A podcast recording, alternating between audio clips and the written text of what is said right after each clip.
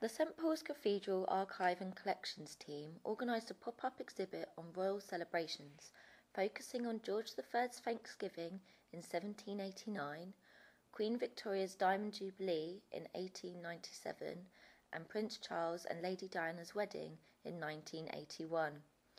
We've chosen an object from each event to discuss in detail. George III's Thanksgiving. George III was born on the 4th of June 1738 and became king in 1760. George had suffered from bouts of chaotic and mad behaviour, which caused him to speak with manic gusto. He would have convulsions to the extent that his pages had to sit on him to keep him safe. Some hist- historians believe that George suffered from a genetic blood disorder called porphyria, which causes aches, pains, madness, and blue urine. This is a contentious issue, as other historians believe it was not genetic, but more likely a mental health issue. They think the former diagnosis deflects from the stigma of mental health issues in the royal family. This was a crippling illness which caused George to withdraw from daily business and the public eye. However, miraculously, his health improved, which prompted a massive celebration. On the 23rd of April 1789, St Paul's Cathedral was to hold the Thanksgiving celebrations for the recovery of George III. Traditionally, Thanksgiving celebrations were for victories in war. However, due to the British defeat during the American War of Independence, the nation needed a lift.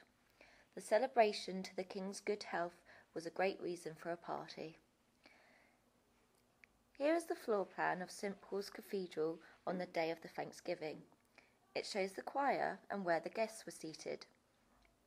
It was made by Scottish architect Robert Mylne, who was responsible for maintaining of the cathedral. On the left sat the princesses and their ladies, and to the right were the princes and their lords.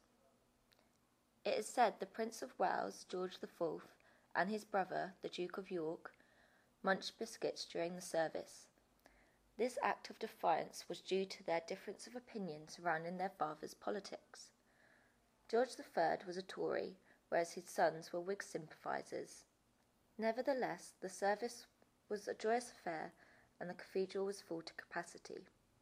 There was a full choir, which was accompanied by a charity school chorus with 5,000 children. George arrived at noon, and a rocket was fired from the statue of Queen Anne as a signal to the guns at the Tower of London to salute. The service lasted three hours and was filled with the hundredth psalm and anthems written especially for the occasion.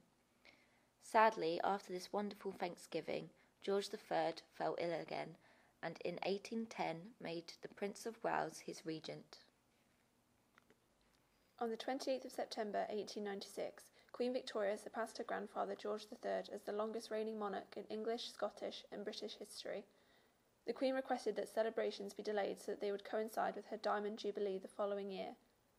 On Tuesday, the 22nd of June 1897, Jubilee Day came to be celebrated not just throughout Britain, but across the globe. Queen Victoria herself was 78 and suffering from arthritis, so the ceremony was chosen to be held at the foot of the west steps of St Paul's Cathedral rather than Westminster Abbey, so that the Queen could remain in her carriage and would not need to climb the stairs.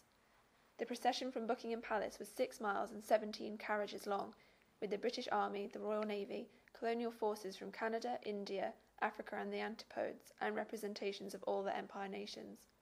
The route was crowded with people. All the 25,000 specially erected seats were filled.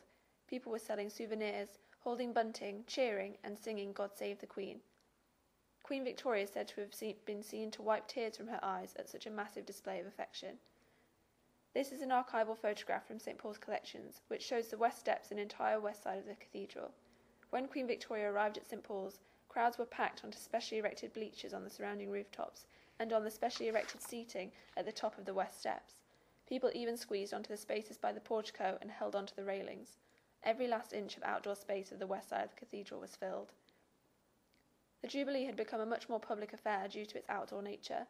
For the first time, the public were able to be involved in a royal service without the doors being closed to them.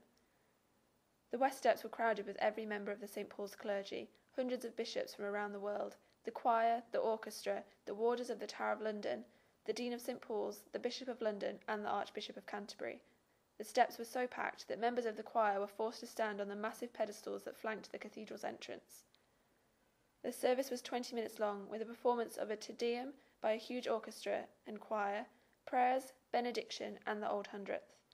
As the procession drove off, the Archbishop of Canterbury shouted three cheers for the Queen.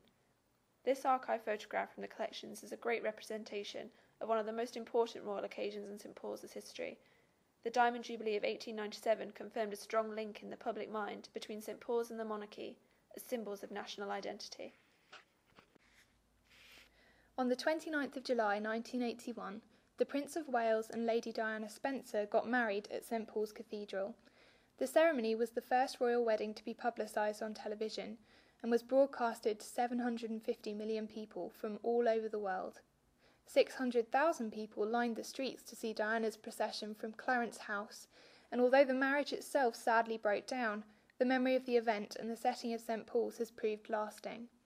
The wedding was a global phenomenon that brought St Paul's Cathedral into the public spotlight, increasing visits, sales, and donations to such an extent that the cathedral donated £15,000 of the extra funds to local charities in thanks.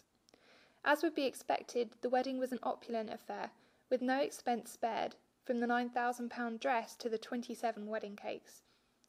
Commemorative commissions followed in a similar fashion, which led to the creation of an official wedding goblet.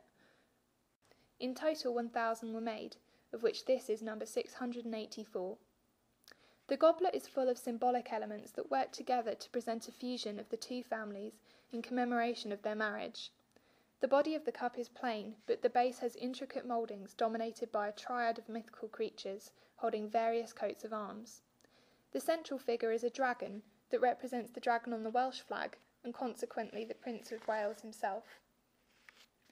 The dragon holds the royal coat of arms of Windsor, including the English three lions, Scottish single lion, and Irish harp. The central coat of arms is that of Wales, and the crown signifies royalty. The dragon has three prongs around his neck, called argents. Argents were a 13th century symbol that was originally found on the shields of the king's sons and was later reserved for the eldest son. The griffin to the right represents the Spencer family, who had long been aristocratic allies of the royal family. Griffins are creatures rife with both secular and religious meanings. They have the body, tail, and back legs of a lion, and the head, wings, and front feet of an eagle. The creature is a fusion between the animals that are considered to be king of the land and sky, making it an especially powerful and majestic creature. Ironically, griffins are also symbolic of the Church's opposition to remarriage, as griffins mated for life and remained loyal even if their partner died. The Spencers family crest is held by the griffin. The third and final creature is a phoenix, which represents the dean and chapter house here at St Paul's. The phoenix rises from the flames, which is a symbol that has been synonymous with St Paul's since it was destroyed in the Great Fire of London and later rebuilt by Wren. The phoenix looks towards the House of Windsor whilst carrying the Dean's shield of two crossed swords with a D in the centre. The overall effect of the goblet is one of unification and collective strength both individually and even more so as a whole.